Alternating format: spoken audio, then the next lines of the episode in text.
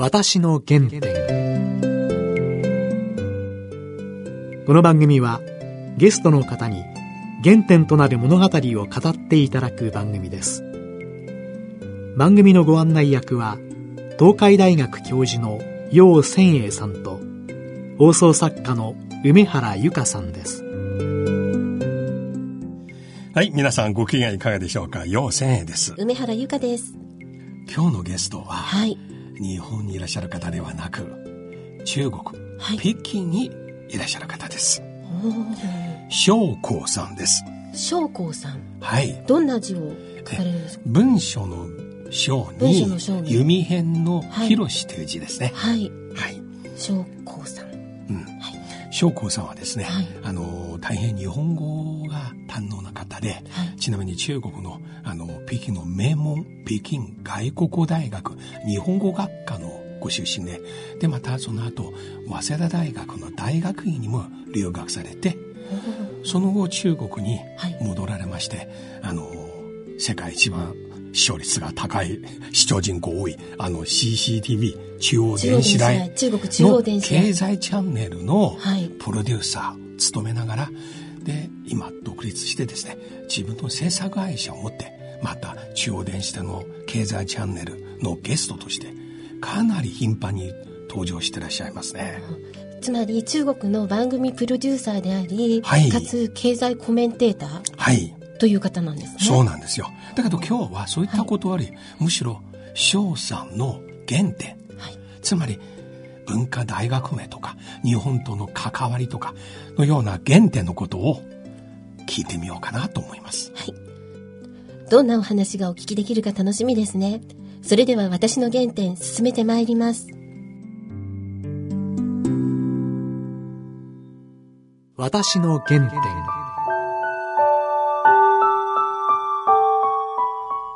それでは国際電話をつないで翔子さんにお話を伺っていきます。えー、翔さん。はい、翔さん、どうも、こんにちは。こんにちは。まず、翔さんにお聞きしたいんですが、お生まれは中国のどちらでしょうか？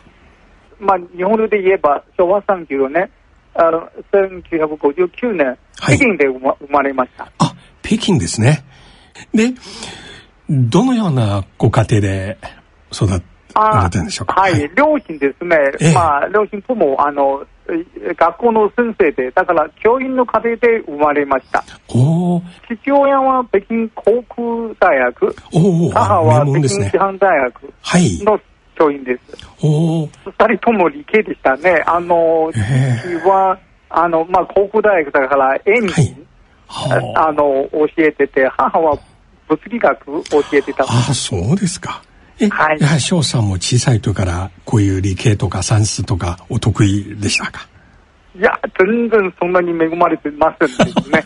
僕は6歳の時ですね、はい、あの、ちょうど1966年になりまして、はい、まあ、前代未聞の、あの、文化大革命が、あの、はい、発生されてですね、はい、そうすると大学は全部すぐ閉鎖されて、うん、あの、は、あの、北京より南に1000キロぐらい離れてる河南省まで、はい、あの、追い出されて、で、僕は母と一緒にですね、はい、北京の西南、はい、えー、ぐらいの山西省、非常に貧しいところまでですね、あの追い出されてですね、だからそこの、まあ、山村、山の村までですね、はい、2年ぐらいあの生活していたんです。だから、あの、真面目な勉強なんかは全然できませんでした。あ、小学校にまさに入るべき頃、えー、お父さんとお母さんは引き離されて、長さんお母さんと三聖省、お父さんは河南省という形にバラバラにされたんですね。そうでしたね。うん。そうでしたね。だから、小学校は一回ね、入ったんだけど、文学だから、授業なんかは全部、あの、中止させられて、はい、ただ、あの、担任先生とはですね、はい、あの、非常にあいい関係できて、ですから僕は、あの、参政省にいてもですね、前のクラスの大部分の学生さんはまだ北京にいました。そうすると、小学校の先生ですね、はい、ほぼ2週間回、あの、当時ですね、小学校はすでにそういう、えー、しっかりできている、その、プリントされている、はい、テキストですね、なく、い、わゆる自分でですね、印刷した、うん、あの、ペーパーみたいの、まあ、ものですね、テキストにして、国語と算数、うん、あの、算成書の村まで送ってきて、で、僕はそれで勉強して、宿題して、2週間後ですね、また先生に送り返して、そうすると先生はそれを、あまあ、あの、見たり、あの、訂正したりして、それで2年間勉強が続いたんです。丸々2年間、北京の小学校の先生が、わざわざ遠く離れた山西省の田舎にいる長さんに、その宿題などを手,、手作りのテキストをずっと送ったんですね。そうです。その後転職してまた送ったんですね。そうです。いやすごい先生ですね。そうすると、あの、うん、北京に、まあ、たまたま鄧小平さんですね。はい。1回目の、なんていうんですか、復活というんですか。うん。あの、交際所、彼が、あの、追い出された先からですね、北京に戻った後ですね、はい、教員たちも各地から一回北京に戻ったんだけど、僕も母の後について北京に戻って、意外にね、あの、他の生徒とは何もあの勉強の差をつけられず、そのままうん、そのままついていけるっていう感じですね。できたんですよ。うん、だからあの先生には非常に感謝してる。で、北京に帰って、帰った後初めて知ったのは、その小学校の先生、うん途中でね、一回子供を産んで、3ヶ月ぐらい学校には行かなかったんです。はい、にもかかわらず、ずっとですね、黙って、私の個人のために、あの、手作りの食材を送ってくれたんですよ。出産の休暇中も。いや、これは、翔さん、まさに人生の、人生の原点ですね。そうです。あの、あの先生はな、えー、いらっしゃらなかったら、僕は字でさえ読めないんです。うん。なるほど。いや、日本のね、リスナーの皆さん、おそらく文化大学名のことね、もう何十年前のことですから、あんまりご存知ないかもしれませんが、特に北京から、親が大学の教員だから、山西省と河南省に引き離されて、それぞれ田舎に行かさせられたということ。これは、あの、うん。ソビエト時代とあの、カンボジアの、その、あま、前の政権ですね。あ赤いポルポト、カンボジアのポルポト政権時代。そうそうそうそう。それと同じようなこと。同じですよね。うん、あれも知識人とか全部プノンペンから追い出されて、何十万人ね。全く同じ時代、同じことでしたね。彼らより運が良かったのは殺害されなかっただけの話。はい。ほど。そしてその後、翔さんは北京で文化大革命の終わり、つまり、いわゆる4人組が倒されることを迎えたんですね。そうですね。なるほど。その時、二つのことを、あの、どうしても忘れられません。一回ですね、あの、はい、当時、テレビとか、あの、一切なく、まあ、ラジオだけありました。うん、ただ、田舎にいてもですね、あの、ドキュメンタリー映画、はい、いわゆるニュース、あの、報道される映画で。映画本編の前で上映されるニュース映画ですね。そうですね。はい。うん。その映画でね、ある日突然ですね、第32回世界卓球選手大会の、はい、あの、報道映画ですね、ありまして、はい、初めてですね、名古屋を、開催地の名古屋を見たんですよ。はい。その前に報道された日本は、公害が一くでね、はい、あの国民はみんな非常に苦労されて辛くて、はい、生きてあのいられないという印象だったばかりで、うん、で名古屋の街を見たらですね、車をたくさん走ってて、うん、すごく綺麗な街で、それからあの市民ですね、みんないいものを着ててですね、うん、あの、まあ、木もあれば、あの、芝生もあってですね、非常に近代化されてる、あの、都会で、それを見たらですね、すごく驚いたんです。ああ、なるほど。これは翔さんの日本に関する一つのきっかけというか原点でしたね。そうです。初めての印象です。うん、映像も初めてです。一番最初の日本に関する映像、動画でしたね。そうです。そうです。第32回世界卓球大会は、これは中国の近近現代史、ちなみに外交史上も重要なターニングポイントでしたね。あれ、有名なピンポン外交。ね。そうですね。あの、名古屋での卓球大会の時、中国の卓球選手とアメリカの卓球選手が偶然に出会って会話、ね、交わして、その後、もう冷戦時代以来初めてアメリカ人が中国を訪問して、その後、1972年のニクソン大統領の訪中。さらにそれを受けて、1972年9月の日中国交樹立。ねえ、起きました、ね、そうでした。その話でした。ただ、当時の一高校生としては、私どもは全然そこまで予想なんか一切できなくて、うん、こその後ですね、はい、全部その歴史の事件できてから、あ。あ、すごいもの見たなと、初めて感心しました。はいその後ですね、うん、えー、1972年ですね、また田中、うん、首相も訪中されて、うん、あの、ここ回復も正常化もされてですね、うん、そうすると、あの、中国ですね、日本の援助をどんどん受けまして、だから僕らは1975年の時、もう一回、あの、えー、北京の近郊外の田舎まで、あの、えー、なんと言えばいいですか、その野な仕事をさせられてですね、まあ、思想改造という名目でですね、うん、あの、ずっと貧乏の生活経験してるのになんで資本主義の思想を持ってるかわからない、わからないけれども、うん、中央北京市内から追い出されてですね、うん、その日ですね、裸で働いた時、突然ですね、あるトラックが、全然ね、今までと全然違うトラックですね、はい、あの、走ってあバーンと走っててですね、うん、みんなね、それはなんだ、なんなんだと、うん、あの、気をつけてですね、今まで中国のあのトラックはソ連製ばかりで、大きくてですね、はい、音も立てて、うん、それから煙はいっぱい出してですね、燃費が非常に悪くてですね、あのトラックは軽軽くで走ったんですよ。はい、そうすると、みんな追いかけて、一生懸命追いかけてみたらですね、うん、機能という字を読めたんですよ。日本のあの、ロークのところに。トラックね。だから初めて、これ日本のトラックじゃないかなと思って、それまでには、ね、その日本の近代的なイメージ、深く、うん、あの、頭の中に刻んでた。卓球大会と日のトラックが2つ から知った日本ですね。はあ、はい。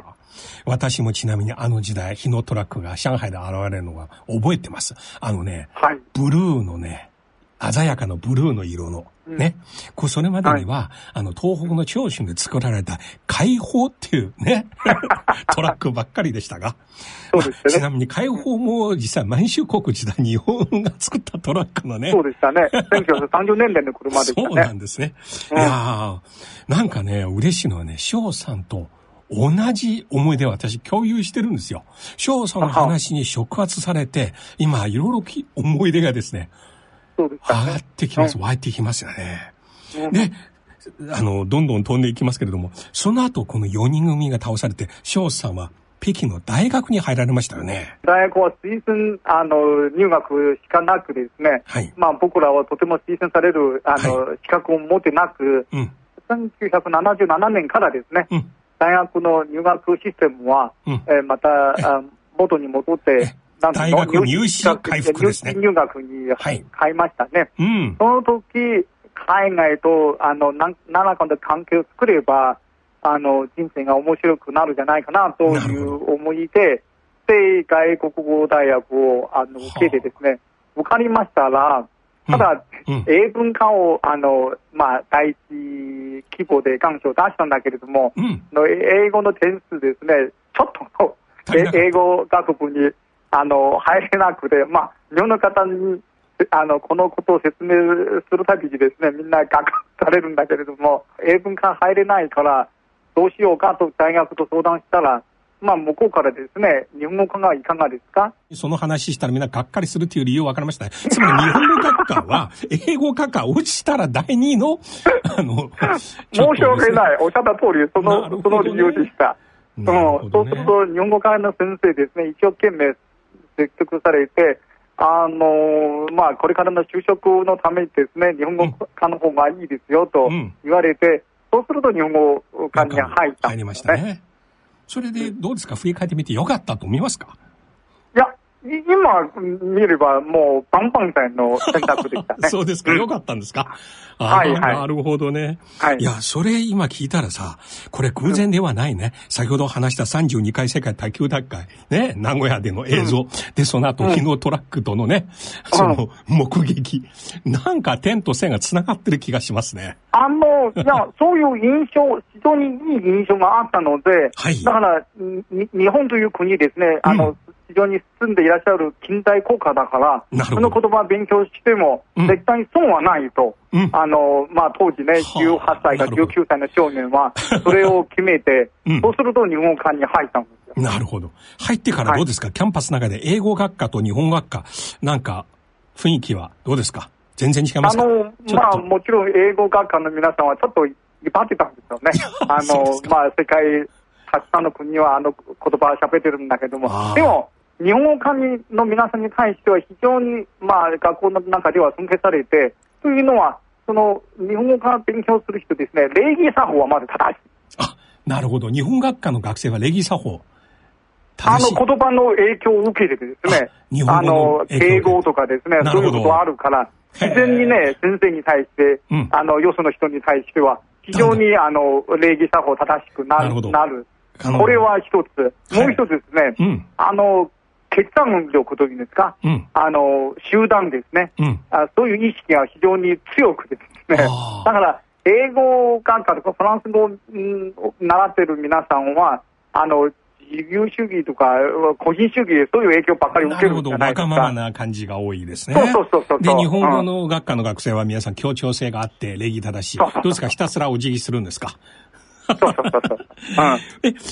えっと、なるほど、それ面白い話ですね。で、そこで4年間勉強されまして、で、その後、就職されましたね。どちらに入あの、みんなね、あの、いい、えー、当時ですね、今と違って、今は、あの、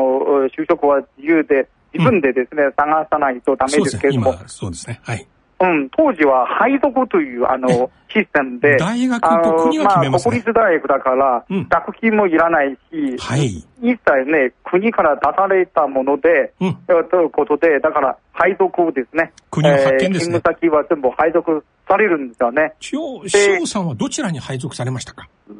同級生たちはみんな、あの、外務省とかですね、うん、あの、文部省とかですね、あの、日経新聞のような、はい、あの、中国経済法とか、人民日本に配属されましたけれども、はい、僕だけは観光局の下にある、あの、国際旅行者で配属されたんですよ。いわゆる、自分が夢で見てた外交官とか、あの、新聞記者ではなく、旅行者のガイドになったんです。ちなみに、それは4年の間に何か問題発言とか、なんかされたこと関係ありませんよね？あ、ありましたね。あの、最初ですね、共産党の総書記は、えー、雇用法さんという方で、はい、非常にね、民主的な方で、我々は彼の後について、うん、まあ、自由民主権、権制というんですか、えー、あの、求めたんだけれども、その後ね、政治路線調整されてて、それは悪いことになってしまってですね、我々も、自由犯と言われて、自由分子と言われて、そうすると旅行者だけ、お前は行きなさいと言われて、お前は、なるほど、翔さんのような学生は外務省はダメだっていう。そうですかね。じゃあ、ちなみに、当時の翔さんの友人、同級生たち、今の中国の外務省の第一線の外交官の方、結構いらっしゃるでしょうか？いや、相当ですね。あの、各国の大使とか、大使？一番、あの、優れる人はもうすでに日本語ではない、日本語出身ではないけれども、フランス出身とか、あの、アラビア出身とか、あの、えー、外務省の大臣条約、副大臣まで昇格される人も結構います。うん、全く違う人生ですね。なるほど。それでも後悔しませんよね。あ全然、全然、その後また、あの、なぜ後悔しないのか、あの、お話をしますけれども、ええ、そこでは、あの、二つの収穫がありまして、まず一つですね、うん、まあ、中国と、中国人といってもですね、中国は広いから、全然中国のことは知らない。うん、だだけど、旅行者に勤めてるから、あちらこちら行けることになって、はい。はいうん、そうすると、足で見て中国分かるようになったんですよね。全国旅行できるようになりましたね。そうでしたね。一匹で旅行ではなく、全部ここ来て旅行してたんですよね。あの、ずっとあの、旗を持って日本人観光客の先頭に立って、万里の頂上とか資金城、ずっと歩いてたんですね。そうそうそうこちらですよとか、出発しますよとかですね、トイレ休憩ですよとかそ、そればかりでした。ああ。うん。でも、あの、それと同時に、日本の友人の皆さんですね、たくさん出会いまして、それも僕の、まあ、人生においては、あの、大きな財産になってるではないかな。うん、その中にですね、沢栄一郎先生との出会いは非常に貴重なあ出会いでした。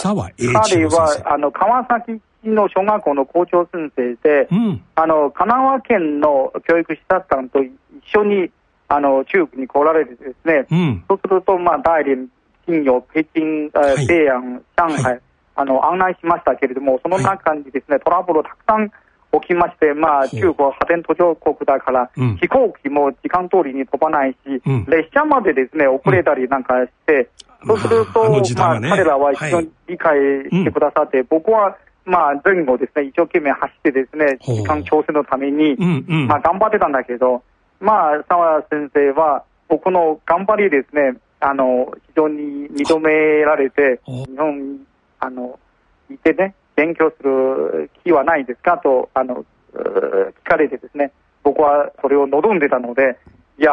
ー、そういうチャンスあれば、うん、ということで、まあね、早稲田大学とか、願書、入学の願書、資料ですね、うん、あの、送ってきて、そうすると、それを記入して、えー、1987年の11月に初めて日本に入りました。なるほど、その沢校長。沢先生と出会って、調査が中国の旅行中のトラブルを一生懸命頑張って解決しようとする姿を見て、いや、あの、このままガイドをやってもいいけども、日本に来て勉強しませんか、と誘われたんですね。はい、そうです。なるほど。で、うん、それで早稲田大学の大学院に入られましたね。うん、そうでしたね。で、早稲田で何を専攻されましたか？もともと経済学とか経営学を勉強しようとして、うん、ただ、あの、数学の、あの、あの、テスト必要ですよね。はい。それを避けるために、はい、政治学科に入ったんだけど。政治学科そうする早稲田大学大学院の政治学研研究科に入ったんだけれども、で、あの、まあ、合格してですね、うん、金近照夫先生の、うん、あ日本政治史、歴史の史というテーマに入りました。ああ、金近照夫先生。日本政治史の先生。うん、はい。そ、その先生はどんな方でしたか？あの、先生が非常にね、あの、うん、まあ、当時すでに、あの、政治学部の学部長に勤めながら、うん、あの、まあ、えー、日本政治史を教えられた先生だけれども、うん、非常に優しくですね、非常に親切で、うん、まあ、先生というより父親みたいですよね。ちょうどうちの父と同じ年で、だからすごく親子の感じを、うん、されました。うん、で、あの、僕は一番驚いたのはですね、例えばその、毎週、まあ、2、3回のゼミがあったんだけれども、で、例えば日中戦争の話を勉強しようとしたらですね、どうなるのか、心配しましたね。日本という国だから。うん、ただ、その研究室に入ってですね、日中戦争の話についてしました。もう自由に議論できるんですよね。あの中国の立場に立って、あのこの戦争を反省すべきとかですね、あの戦戦争の原因についてですね、中国領でいてもですね、許されるし、かえて、もしね、あの、事実とか根拠に基づいて話をすればですね、うん、まあ、評価されることもよくありましたね。それに、その印象深かったのは、その朝鮮半島の話もありまして、4人の韓国の留学生もいらっしゃいましてですね、まあ、あの、日本では一応ね、あの、植民地としては、日本側ですね、例えば、韓国で鉄道とか橋とかですね、あの工場をたくさん、まあ、作ったんだから、一応、韓国の近代化には客観的に、まあ、役に立ってたんじゃないかなと言ってたんだけれども、韓国の留学生たちでダメです、それは植民地支配の一部分だから、うん、えー、認めないよ、そういう、うんうん、えー、近代化とかには役に立ったことですね、認めないですよ、と言ったんだけど、それもね、先生に許されてですね、ああ、これは日本の学術雰囲気ですね、自由で、ね、うん、あ私の母国とは全然違う国だなと思って、ですから、あの僕も思い切って日中戦争の、うん、えー、歴史についてですね、あの修士論文か書いて、うん、あの1990年に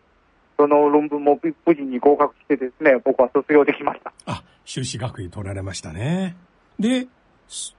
早稲田大学をあの修士課程修了された後、どちらに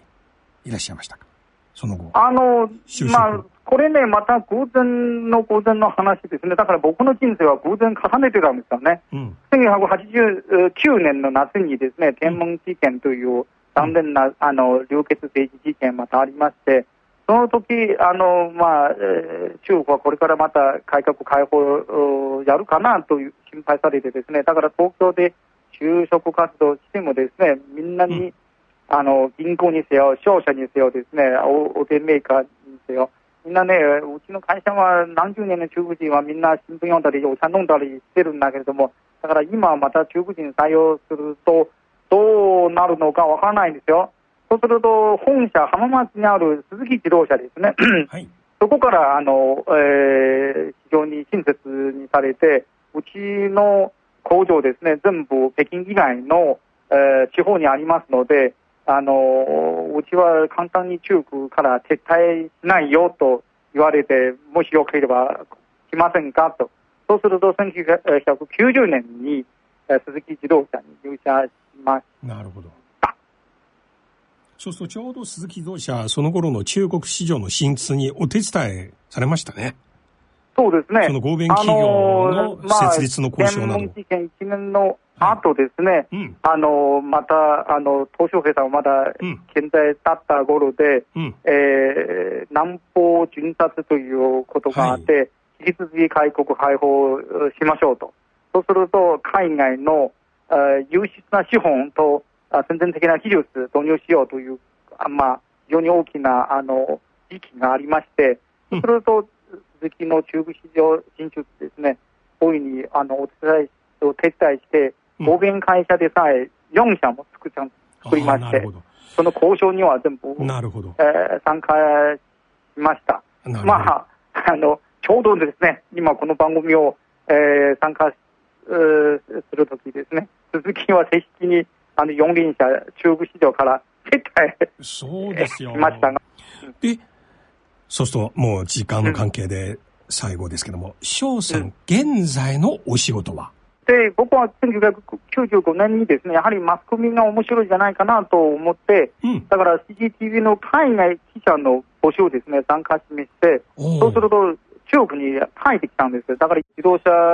の、えー、社員からですね、CCTV の記者になりました。中央電子台 CCTV の記者になられましたね。そうです。はい。まあ、日系企業の中部本土でのでのその活動とかですね、うん。えー、たくさん紹介して、時にはその、うん、貿易摩擦もありありますけれども、はい、その時でもあの必ず日本側の声ですね、あの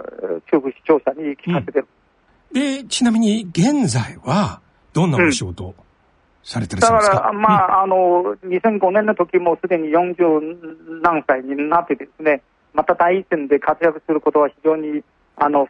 まあ、不可能だったので、で、CCT から退社しまして、はい、自分の会社ですね、立てて、うん、今、あの、NHK と CCTV に同時にね、コンテンツ、番組を、テレビ番組を提供して、それから日系企業の PR ですね、はい、あの、鈴木自動車はじめ、他社も同じだけれども、はい、PR の仕事をまたして、えそれから CCTV の、まあ、体系チャンネル、ビジネスチャンネルではまたコメンテーターの仕事も務めながら頑張ってます。自分の会社を持って NHK や CCTV に番組を提供しながら、うん、で、うん、CCTV の経済チャンネルのコメンテーター。はい。なるほど。で、現在、米中貿易摩擦の最中ですけれども、翔さんは CCTV の経済チャンネルのコメンテーターとして、中国のね、から見た視点で、現場の雰囲気も含めて、どうですか？あの、住む影響なんかはああるかどうか、まあ、あの慎重に見守る必要はありますけれども、うん、ただあの、中国の輸出に、えー、対してはあの、ある程度の影響、マイナス影響出てくるじゃないかなと思いますが、私もあの CG の番組の中ではあの視聴者の皆さんに紹介したのは、うん、あの例えばですね、うん、アメリカの輸入品に対して、まあ、日本、ヨーロッパも含めてですね、うん、税金を下げたらですね、中国の、はい、国民にとってはいいことじゃないですか。選択も多くなるし、いろんな自分の好きなものですね、直接買えるから、うん、そういうふうに説明してます。なるほど。すべて悪いことではなく、ぜぜひひで見るべきだということですね。す。なるほど。いや今日、いろいろいいことを伺いました。また、あの、大変申し訳ない。時間、そろそろ、はい、番組のエンディングになりますが、また、機会ありましたら、ぜひ、その続きをお伺いしたいと思いますが。ありがとうございます。よろしいでしょうか？はい、ありがとうございます。ありがとうございました。どうも。